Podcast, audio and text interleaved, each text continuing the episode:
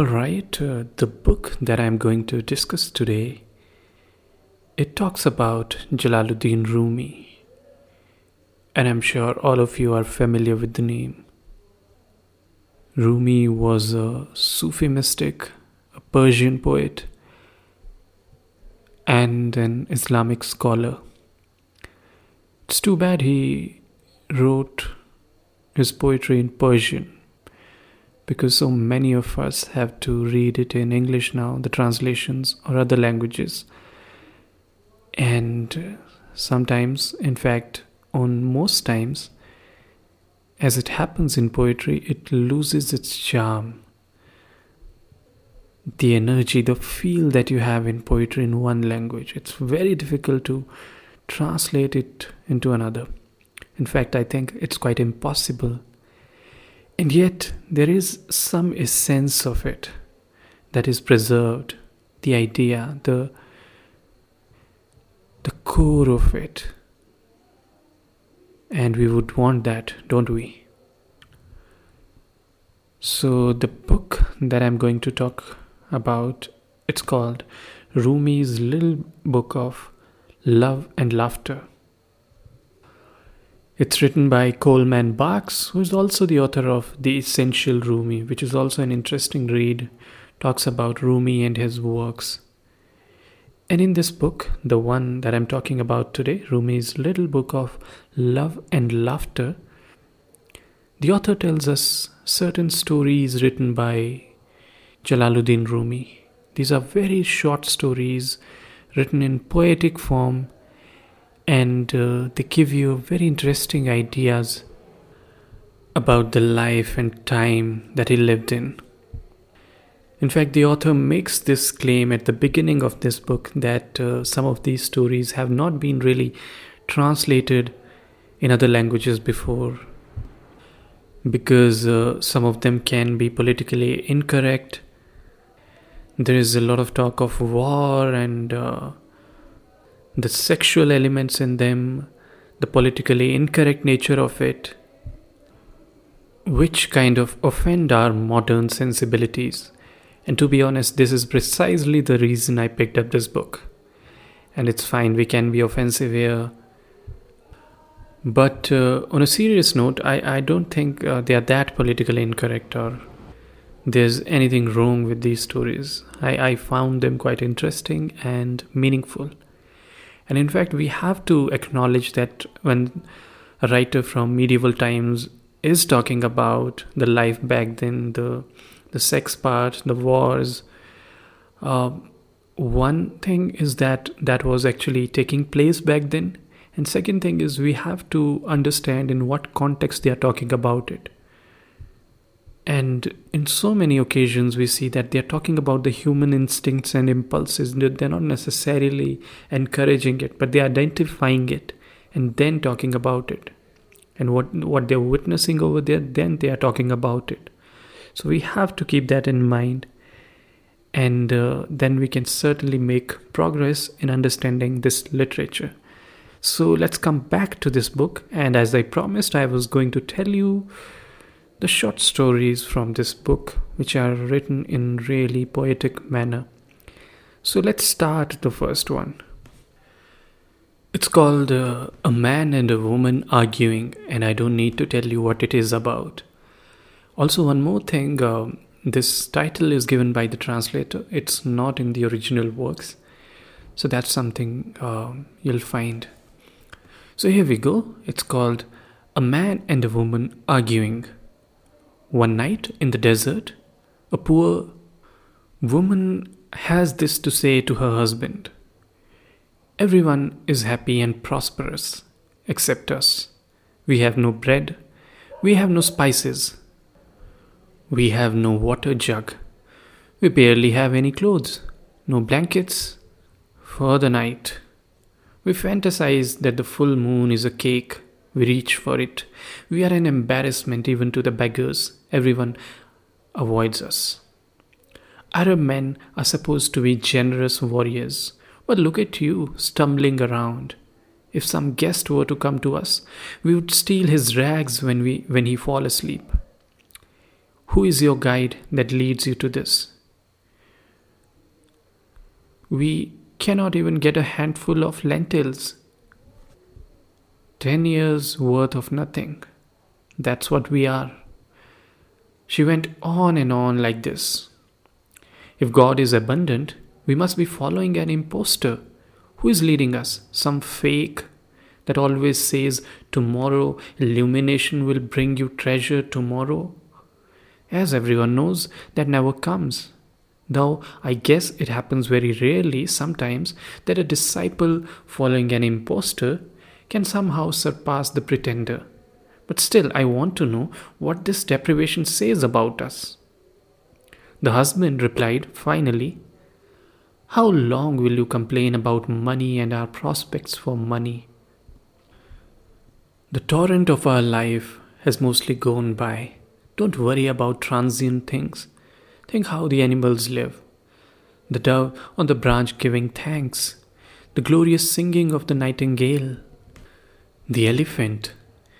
Every living thing trusts in God for its nourishment. These pains that you feel are messengers. Listen to them. Turn them to sweetness. The night is almost over.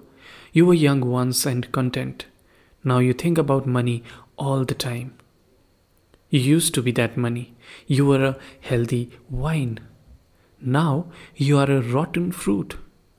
You ought to be growing sweeter and sweeter, but you've gone bad. As my wife, you should be equal to me, like a pair of boots. If one is too too tight, the pair is of no use. Like two folding doors, we cannot be mismatched. A lion does not mate with a wolf. So, this man, who was happily poor, scolded his wife until daybreak when she responded, Don't talk to me about your high station. Look how you act. Spiritual arrogance is the ugliest of all things. It's like a day that's cold and snowy and your clothes are wet too. It's too much to wear. And don't call me your mate, you fraud. You scramble after scraps of bone with the dogs. You're not as satisfied as you pretend. You're the snake and the snake charmer at the same time, but you don't know it. You're charming a snake for money, and the snake is charming you. You talk about God a lot, and you make me feel guilty by using that word. You better watch out. That word will poison you if you use it to have power over me. So the rough volume of her talking fell on the husband and he fought back. This poverty is my deepest joy. This bare way of life is honest and beautiful. We can hide nothing when we are like this. You say I'm really arrogant and greedy, and you say I'm snake charmer and a snake, but those nicknames are for you. In your anger and your wantings, you see those qualities in me. I want nothing from this world. You're like a child eh, that has turned round and round, and now you think the house is turning. It's your eyes that see wrong. Be patient, and you'll see the blessings and the Lord's light in how we live. This argument continued throughout the day and even longer. So that's how it ends, and as you see, very little idea of the background is given to us, and it just starts from somewhere and it ends somewhere, and it leaves us curious, wanting for more. What's going on there? What were they like? What were they thinking? And you, it really gets you thinking that because both of them are making pretty good arguments, and you know it'll keep going on because neither is going to give up, and that's how it goes in a in a relationship, isn't it? On a deeper level though, I find it interesting uh, something like is one person or a man trying to fool the other person or a woman in this case in the name of God or religion? Is it really the case? Or could it be that uh, one person is being who's, who's chasing material goods is being greedy and not understanding the spiritual aspects. We don't know who's right, and that's what makes it interesting. So, on that note, uh, let's move on to the next story, which is also really, really short. It's called uh, Chinese Art and Greek Art. The Chinese and the Greeks were arguing as to who were the better artists. The king said, We'll settle this matter with a debate. Chinese began talking, but the Greeks wouldn't say anything, and they left. The Chinese suggested then that they each be given a room to work on with their artistry, two rooms facing each other and divided by a curtain.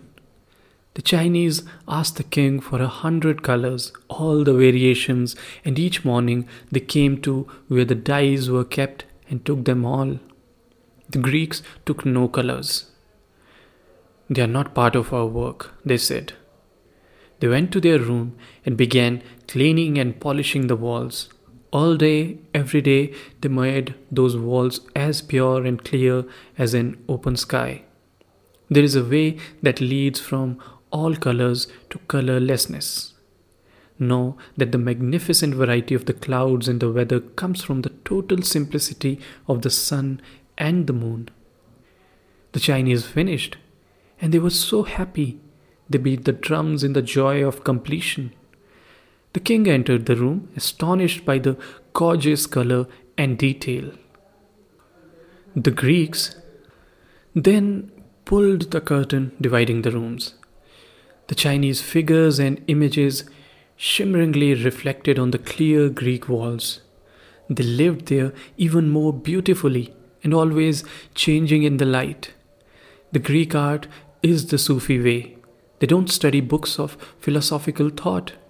They make their loving clearer and clearer. No wantings, no anger. In that purity, they receive and reflect the images of every moment from here, from the stars, from the void. They take them in as though they were seeing with the lighted clarity that sees them. How wonderful! And that's how it ends. And I don't think I need to explain. It pretty much tells the story here. The philosophy of it, the spirituality of it, how we should be, how wonderful and beautiful it would be if we had such clarity in our heart and in our minds.